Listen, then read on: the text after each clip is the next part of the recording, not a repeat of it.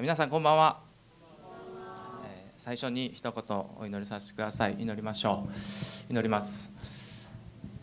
天のお父様キャンプをこのようにして導いてくださってそして本当に、ここまで運んでくださって心から感謝します。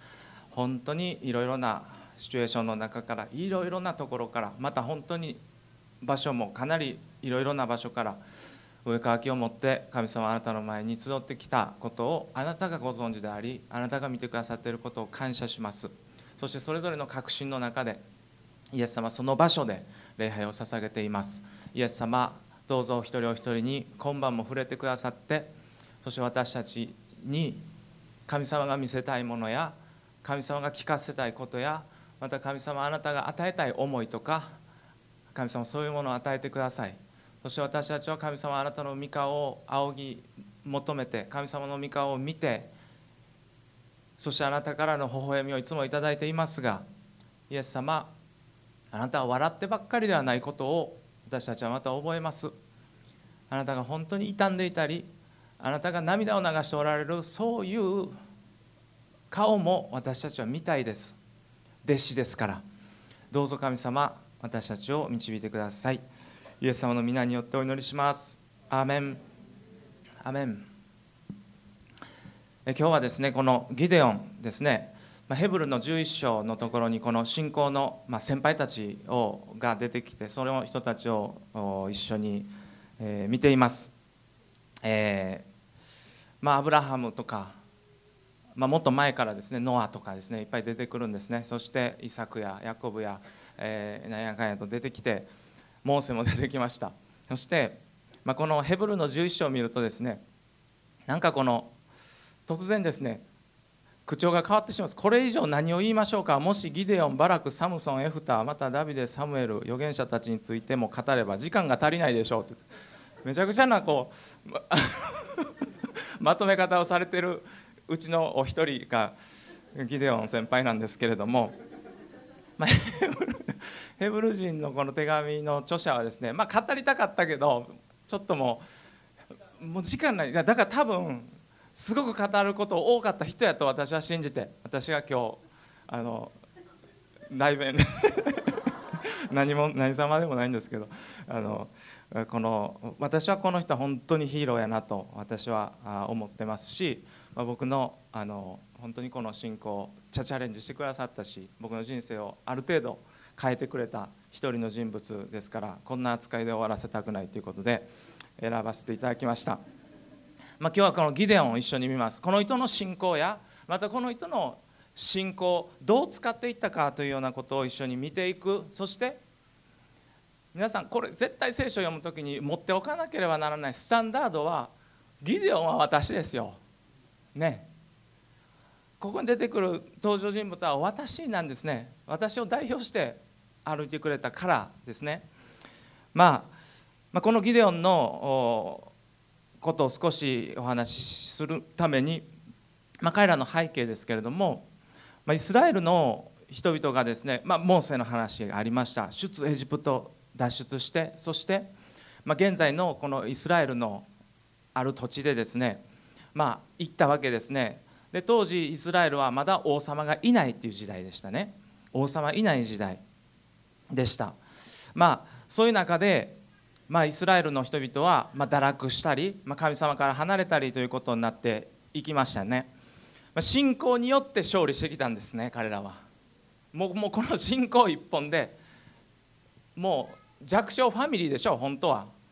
ファミリーから始まったようなやつが信仰によって国となっていってそして信仰によってその土地を勝ち取っていってというその信仰という一本柱がなくなっていく時に、まあ、彼らは当然本当にこう大変な弱さまた痛みというところを通されていくんですね、まあ、神様は信仰を失ったイスラエルの人々を試練を通してね呼び返そう呼び戻そうということをされました。その試練の中で罪を悔い改めて神様に祈った時に神様は必ず助けを送ったんですね。それが獅子と呼ばれるそういう人そういうリーダーを立てられた、まあ、そのギデオンというのはそういう獅子の一人ですね。まあ、この、まあ、ギデオンの時代の敵はですねミディアン人というやつでした。ミディアン人。彼らはですねどういうややこしいどういうやつらかって面白いですね。当時の当時のあの少し聖書を持ってる人はね少し前見たら分かるんですけれども彼らはねミディアン人は毎年収穫の季節になってくるとやってきてイスラエルの農作物から何から取れたものを奪い去っていくっていうね。もう そんな攻撃あるかというあのすごい嫌がらせ。でも本当に国は弱くなっていくわけですよね。もう食べていけないほどめちゃくちゃやりたい放題されてそして取られていく育てていったものが。当然国は衰えて痛みを経験していく。そこでイスラエルの人たちは悔い改めてミディアン人の前で非常に弱くなった。するとイスラエルの子らは主に呼び求めた。というね四式のもう必殺。これもう弱ったらしよ。弱ったらしよ。それも私たちなんです。まあ、こうして建てられたのがギデオンだったというわけなんですけれども、まあ、こういう中でギデオンが神様に召されていくというそういうシーンなんですね。一番この自分たちの同族の中で一番若かったとか、まあ、そういう彼の自分の弱さをよく知っててそのことをこう正直に告白するそういう人物でした。何度もこの後も彼は神様ほんまに一緒にいてくれてるんですか？みたいなことが気になるんです彼は。おるんだったらこここの羊の毛が次の朝水でびちゃびちゃになってるようにしてくださいとか変なこと言うんですね。神様はねそれをね聞いてあげるんですよ。育てていくんですね。神様がギデオンを育てていってそしてついには彼に与えられている飯を彼は全うしていくっていうそういうストーリーなんですね。そこまでは触れることできないんですけれどもまあ、今日一緒にこの一番最初の辺ですね。11節っていうところですけれども彼の現状とか抱えていた心境が見えてきますね。こういうところから一緒に行きたいんです。さて主の使いが来てアビエゼル人ヨアシュに属するオフラにあるカシの木の下に座った。この時ヨアシュの子ギデオンはブドウの踏み場で小麦を売っていた。ミディアン人から隠れるためであった。ですね。はっきり書かれてあってはっきりおかしいことですけどブドウの踏み場でなんで小麦打つんですか？ブドウの踏み場ってブドウ酒を彼らブドウ酒作る時に踏んでねそこで踏んで果汁を取り出していくそういう場所ですね、まあ、英語ではワインプレス。と訳される部分なんですね。小麦を打つ場所じゃないんです。やめてほしいというかね。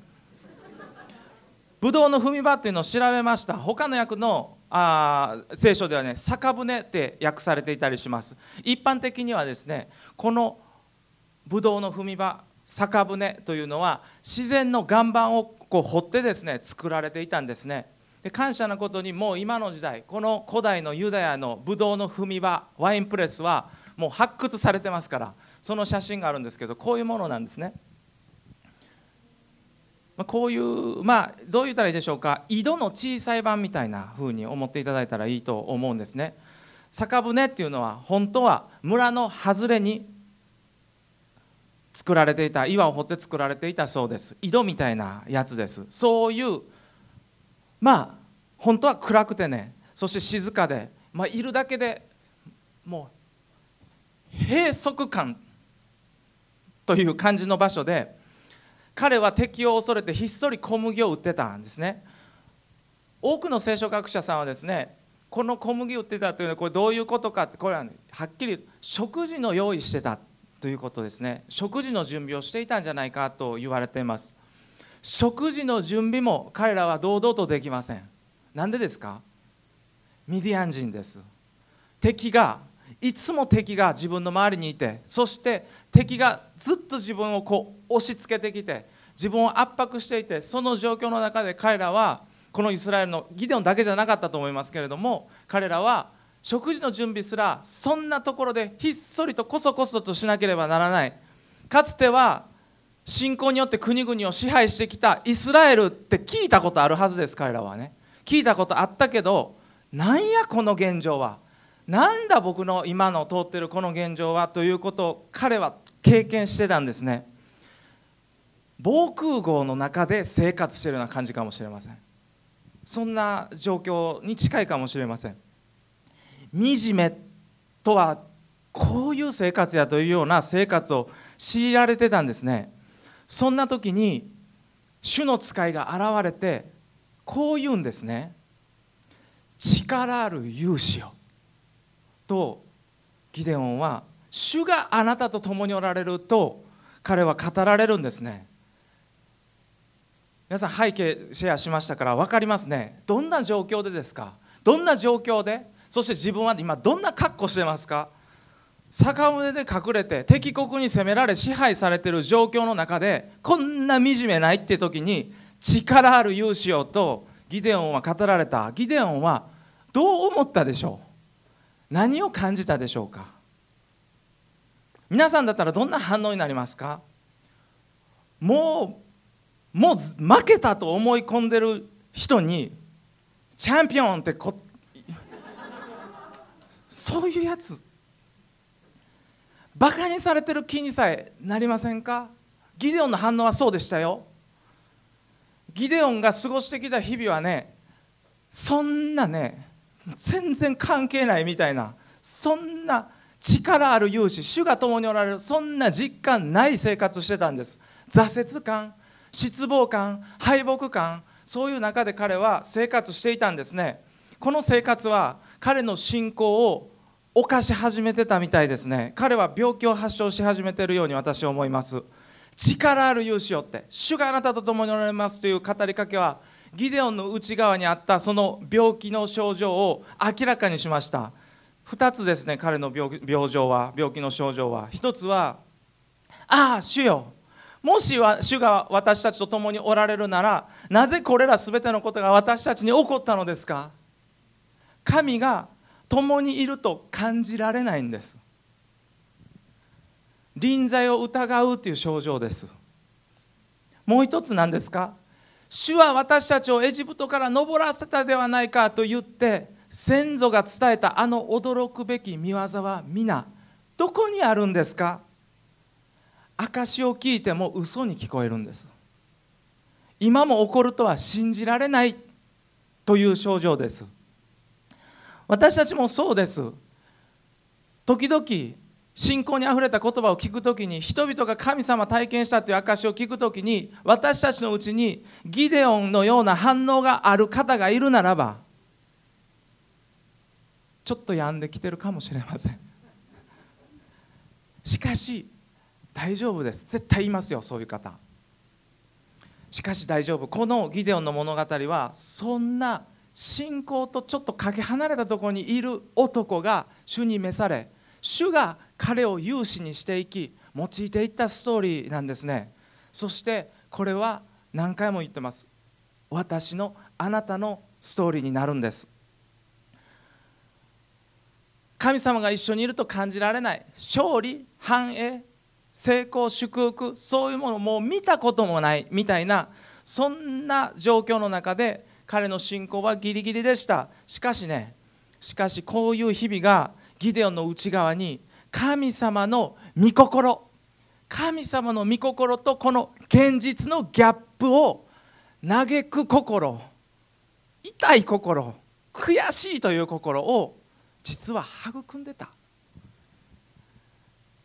力ある勇士を主があなたと共におられるという神様からの語りかけに対するギデオンの皆さんこれ一発目の反応ですよ。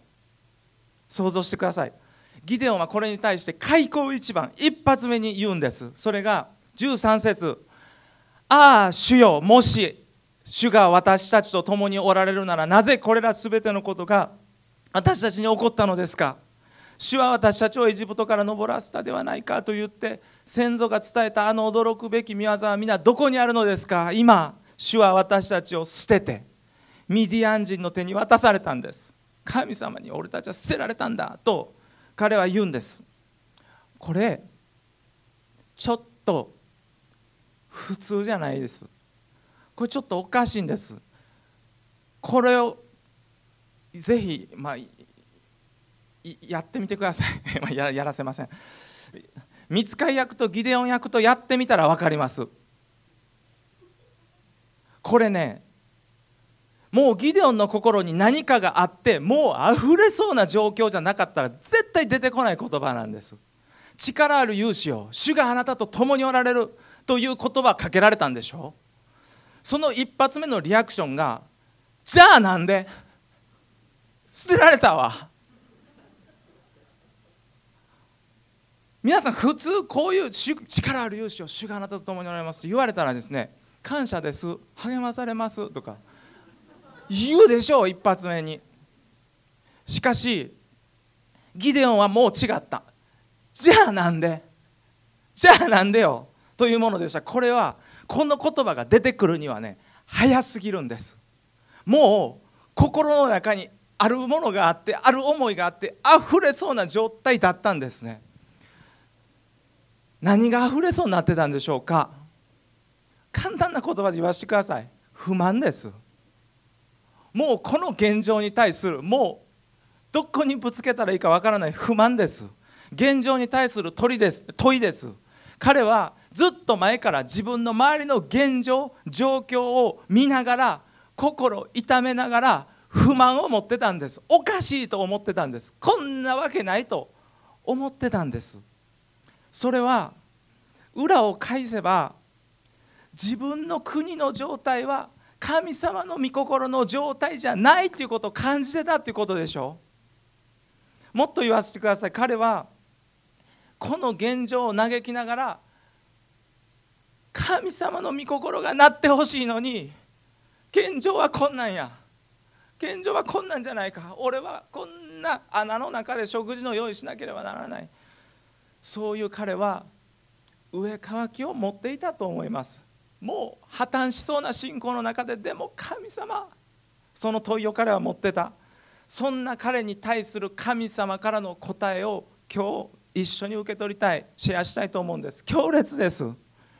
14節ですね。すると主は彼の方を向いて言われた。今までどっち向いとったんか知らないですけど。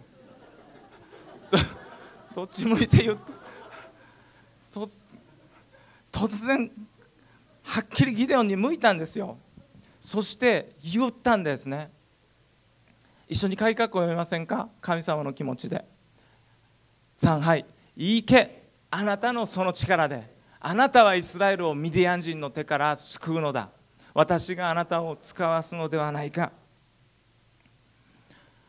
俺の国はこんな姿であるべきじゃない。神様は俺たちのことを導いたんじゃないのか。でも捨てられたみたいな状況じゃないか。とそうやって言ってる不満疑問を漏らしたギデオンに対して神様はどうなってるんだと思ってるんだったらお前が立ち上がれって言ったんですね。そういうことです。でもこれが神様の国への使い方やと私はやっぱり思います。そして私たちはこの領域に流れていきたいと思うんですね。神様に愛されていることを知り神様から祝福されていることを体験しその流れていく方向は私はこういう方向だと私は信じています。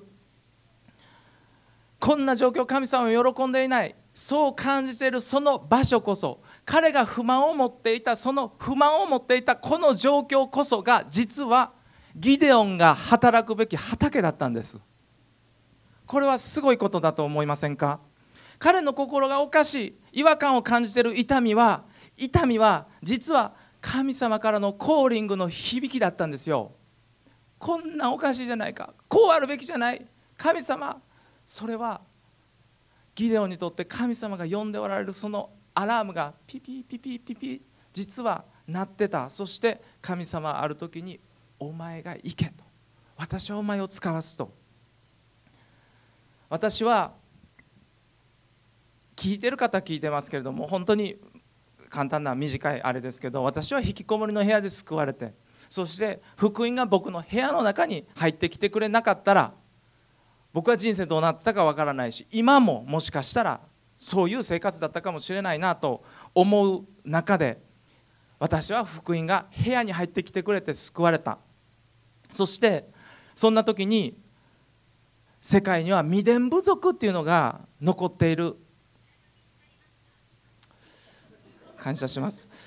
未伝部族まだこの福音が届けられないまま残っている言葉でその言葉ではもうイエス様の福音聞く可能性が今のところない。誰かが言ってしなければそういう民族が残っているということを私は宣教師から聞いたんですある時に。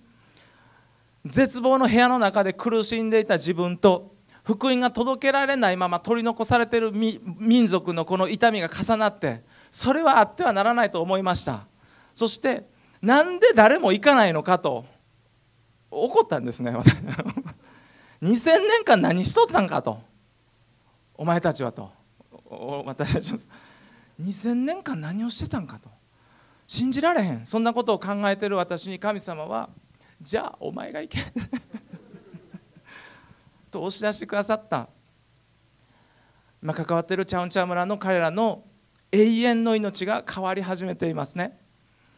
私の尊敬するある牧師がこういうことを語ってくれたことがあります。私は忘れることはできません。だから今日もシェアしますけど私がまあ、あるグループのの中で一緒に働くことが本当に難しいイライラしてる時に、まあ、あるメッセージの中で語られたことでした。それは神様からの言葉だと思いました。愚痴がある。愚痴ね。愚痴。愚痴があるということは不満があるということはそこの部分に何か必要があるということをあなたが見いだせたっていうことだ。あなたは取り組むべき場所を発見できたんだ。その部分のために祈り始めなさい。そして身を投じなさい。あなたが弟子か。群衆かの違いはそこだ。と語られたんですね。愚痴があるということは不満があるということはそこの部分に何か必要があるということをあなたは見つけることができたということだ。そこに身を投じなさい。それがあなたが身を投じるかどうかがイエス様の弟子なのか群衆にとどまるかの大きな差になる。ギデオンはね自分の国の痛みを嘆きながら結局自分が身を投じることになっていきました。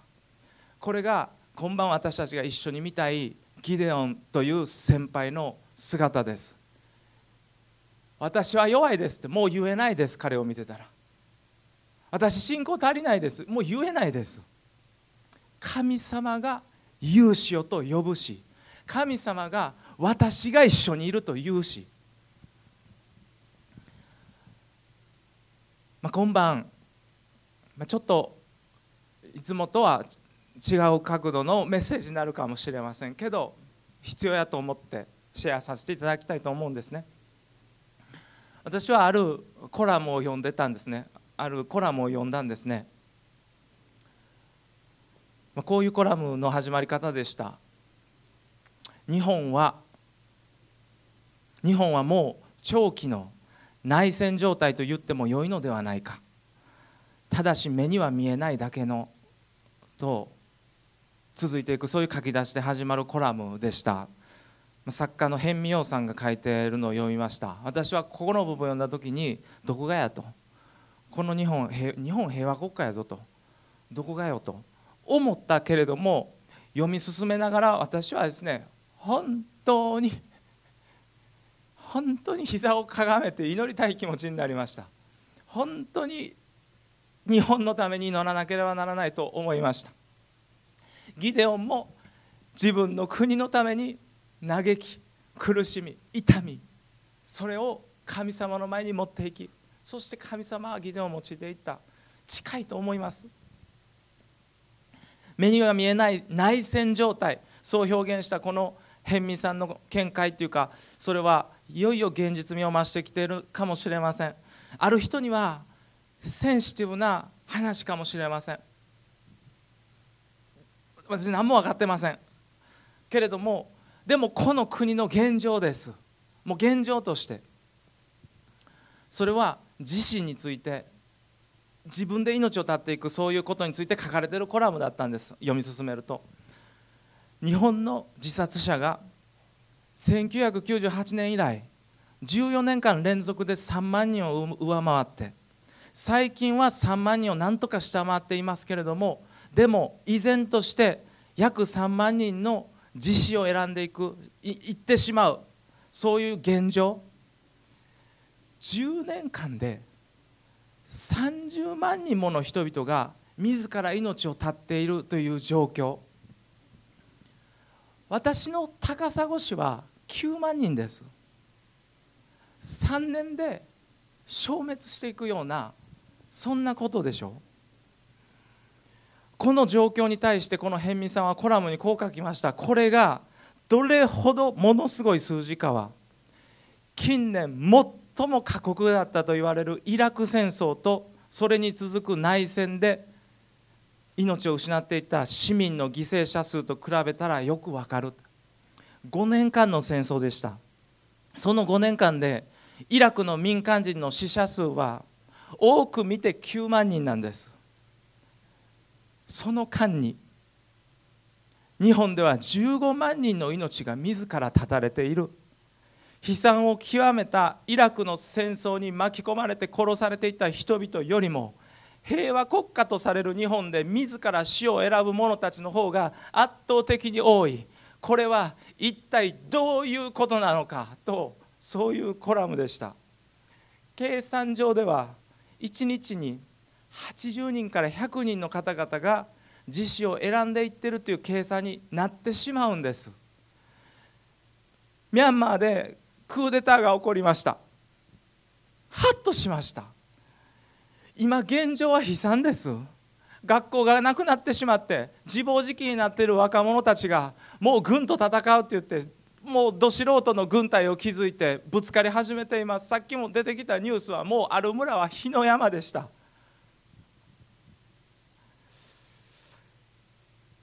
そのミャンマーでクーデターが起こって今までの7ヶ月間で民間人の死者数は約1000人なんです。けどかしいですよ。この日本は平和と呼ばれる。平和だ平和だ。飲んで食おうってやってるこの日本はたった10日でその数に到達してしまうんですね。じゃあです。僕は考えたんです。そこまではいかなくともそこまでのアクションはしなくとも自分の人生にやりがいを感じれない。意味を見いだせない。希望がない。虚しい。なんで生きてるのかわからない。そういった人を含めるならこの日本は一体どんな状況なんでしょうか。こんなに豊かなのにここにいる人はここにいる人は私たちを私を含めてほとんどの人は食べるものに困ったことさえないお互いじゃないですか。今日もご飯いっぱい残ってましたよね。3日間何も食べるものなかったんですっていう生活さえしたことがないのが私たちじゃないでしょうか。着るものに困ったことありますか？むしろ着るものがありすぎてどうやって処分するか何着るか悩む国で生活しているのに物が溢れてね欲しいものがスマホでこうポチッとやったら3日以内に自分の家に届いてしまうっていうちょっとそんな国で神なんか頼らなくても考えなくても生きていけるような気がしてるんですね。でも騙されてる。その結果蓋を開けたら私たちの国はこんな現状です。今全世界どこを見てもこんなどんどんな紛争地帯よりも危険な状態やと言われてんです日本は。少し総額していただいていいでしょうか。皆さんこのエゼキエルの言葉を一緒に見ませんか？エゼキエル書22章30節というところに私たちに本当にこのインパクトがある神様からのメッセージあると思います。一緒に読みませんか？3はい。この地を滅ぼすことがないように私はこの地のために私の前で石垣を築き破れ口に立つ者を彼らの間に探し求めたが見つからなかった。それで私は彼らの上に激しい憤りを注ぎ激しい怒りの火で彼らを滅ぼし尽くし彼らの頭上に彼らの生き方を返した。神である主の言葉。破れ口に立つという表現。破れ口に立つ人というのは神様と人との間に立って神様とこの現状との間に立ってこの現実と神様の願いとのギャップの間に立って埋めようとする人のことです。この箇所はいつの間にか鳥なしの祈り祈り祈り祈り祈りましょうばっかりに使われる箇所になってしまった。それも極端やとちょっと本当は違うと思います。破れてしまった石垣に敵が入り込んでしまう隙に破れに対してちゃんと塞ぐために石を持ってきて積み上げようという人々のことを破れ口に立つ人と神様は表現しています。皆さんこれはちゃんと石を持たなければならないんですよ。重たいですよ。そこに立つということは危ないかもしれないです。重たい。しかしその行動をする人を主は探しているという箇所でしょう。破れ口を見ながら嘆きながら祈ってます。以上のことを以上の存在を神様は求めていると私は思います。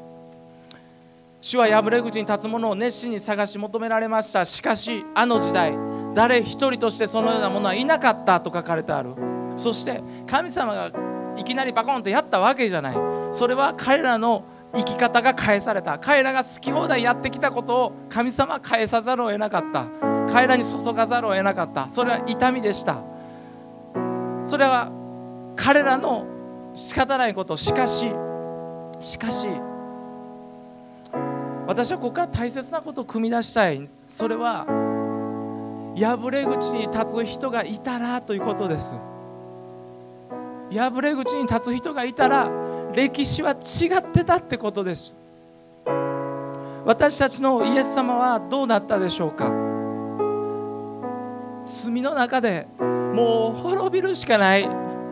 どうしようもないという私たちの破れ口をイエス様は嘆くだけじゃなくて天から取りなし祈ってますだけじゃなくて割り込んでくださった。入ってきてくださった。行動してくれた。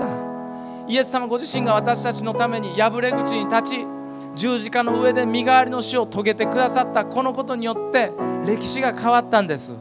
私たちはこのイエス様のしてくれたことによって救われたものとしておのおのが心痛んでるところにおのおのがこんなおかしいと思ってるところにその破れ口に塞ぐものとして意思を持っていくものとして行動するものとして私たちは使命が与えられていると信じています。皆さんあなたが心痛んでいるところはどういうところでしょうか？その痛みや問いはもしかしたらその不満は愚痴は神様からのコーリングの響きかもしれません。少なくともギデオンはそうでした。